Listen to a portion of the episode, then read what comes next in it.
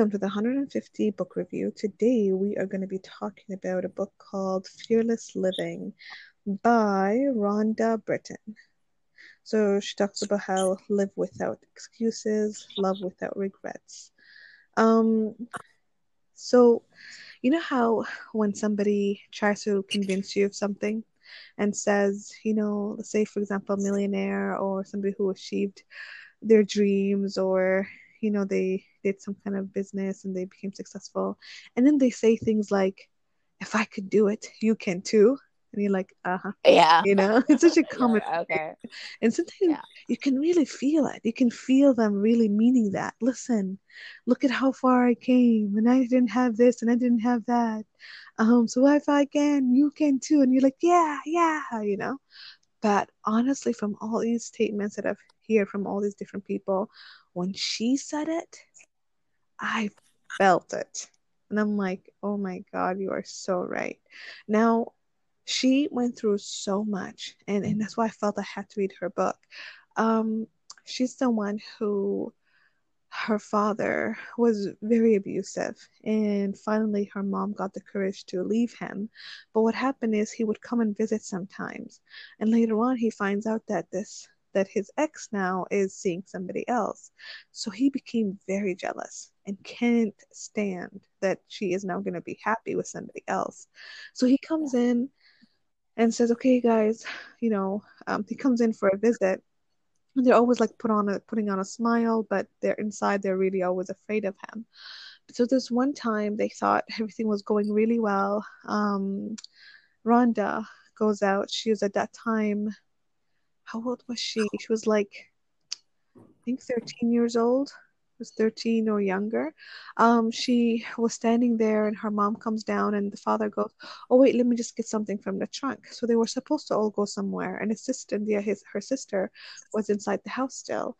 So instead of him i don't know opening the door for them or something he went to the trunk and took a gun and just kills looks at his mom her mom rhonda's mom and says you know you're the one who's making me do this and kills her. Literally shoots her in her stomach until she bleeds to death and dies. And then he looks at rhonda and then he basically but doesn't shoot her. Instead he shoots himself and they both die. Now here she is young like 13 years old or so looks at both this happening. Her life just like it was shattered. She was she blamed herself for not saving her mom. She blamed herself for just standing there not being able to do anything. She blamed herself like i could have just ran. Maybe i should have you know tried to take the gun away. What if i at least said stop? What if i so she had so many ifs ifs ifs ifs but she was like she um had to be strong because then it was time for the burial. People are coming in to see, and she felt she had to be strong for the people. And people felt they didn't want to talk talk about it. No, we can't talk about it. Um, you know, she's doing really well right now, but it was all a show to keep strong, not to, you know, crying here and there, but she wasn't being healed. It was 20 years after her going through all these craziness of just alcohol and you know she was drunk and drugs and all of that stuff and had like boyfriends and nothing was stable and she kept now her father was, would say mean things like you know you're not worth loving. Um, and these statements would remind her every time things doesn't go well in her life. So um, she would go through these things. So she wasn't really healed from that situation you know and kept blaming herself so many times um, it was only 20 years later that she realized that she doesn't want to live her life in fear like that. You know, she wanted to live her life to sort of, you know, um, and she realized it was through forgiveness. Now, what's interesting is she she was saying that how it felt like um, my parents are, you know, it's like they're dead, but they had control over her, of her emotions, of her, um, of of how she's living her life because she's constantly thinking about them. She's like, it felt like they had a rope tied around me. And the only way I could cut through this rope was through forgiveness. So she literally, it's like she had to think about all the things that they've done and to let it go. And the only way to let go was to say, I forgive you. And she said it was so painful because it's like um, when she finally found somebody that she can get married to, she would cry and she would say, and she would like write a letter and say, you know, I would have married, you know, it's like, I mean, I'm, I'm getting married, and dad, you're supposed to be here. Mom, you're supposed to be here, but I forgive you. And, you know, and, and you're supposed to have supported me, and you're supposed, so she would write all the things she wished a dad should have done, and realize, but you're not like that. But I forgive you. And mom, you're supposed to be here. And it, like, and she basically had to let all of her emotions out on the paper and then to let go. Now, this had to happen many times during her graduation, during her happy moments, during her times when she wished they are there. And only then she was able to let go and sort of, um, you know, continue with her life. And she would talk a lot about that in terms with anything else, whether it's friends, it's family, um, whether even um, goes just just sort of writing it, and and it's not necessarily you have to talk to them about it, but you can just bury it, bury the paper, throw the paper. But the point is, you're letting it out, and and that's how she sort of um, got by things. Now, this is how she ends. That you know, despite all the problems, the trouble that she went through, she was like, she goes, I found a way, and if I could do it, so can you. And I was like, wow, so true, you know? So it, it makes you think like all these little it's just you know compared to death being in front of you like that it's your parents it's a different case you know versus somebody yelling at you or it's, it's like comparing to the problem you know makes you feel like i can forgive you know it's like I, I gotta forgive it's the only way so she later on talks about um, fearless living meaning um, first of all, you need to know where your fear is coming from.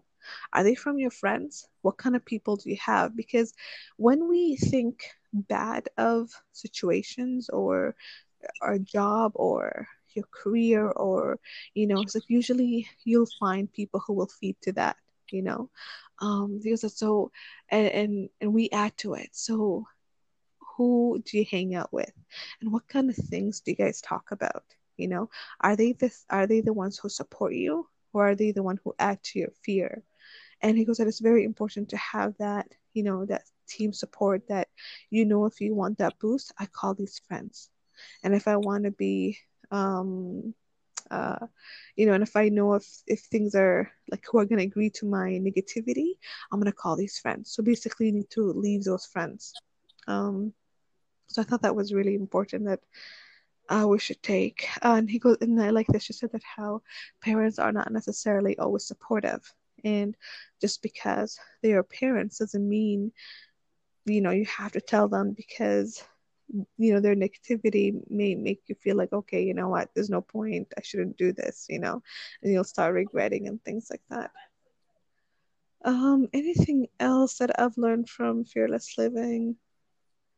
Um, that's pretty much it that I got out of it. Basically, um, make goals, find out who you're hanging out with, with good friends, make sure that they're with good friends, and doing what you love.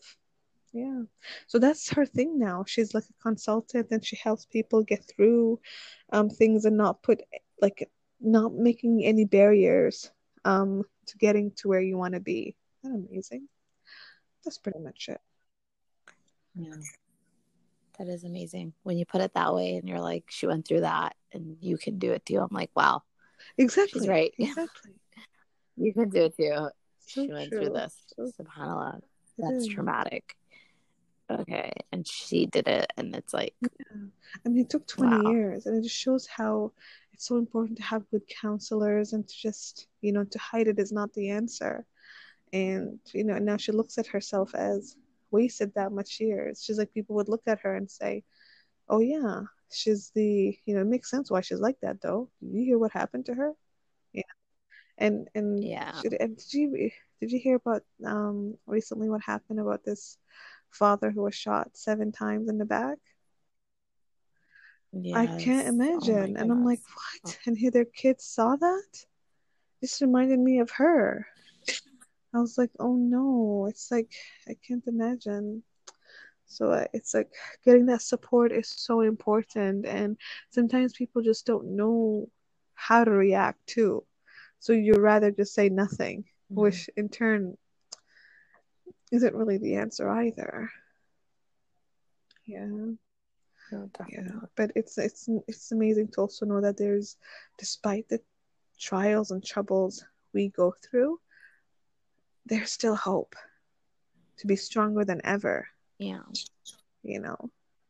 Yeah, because now the amount of people just helping is amazing. No, definitely, subhanallah. It's like that. Awesome. Alrighty, till next time. Assalamu alaikum.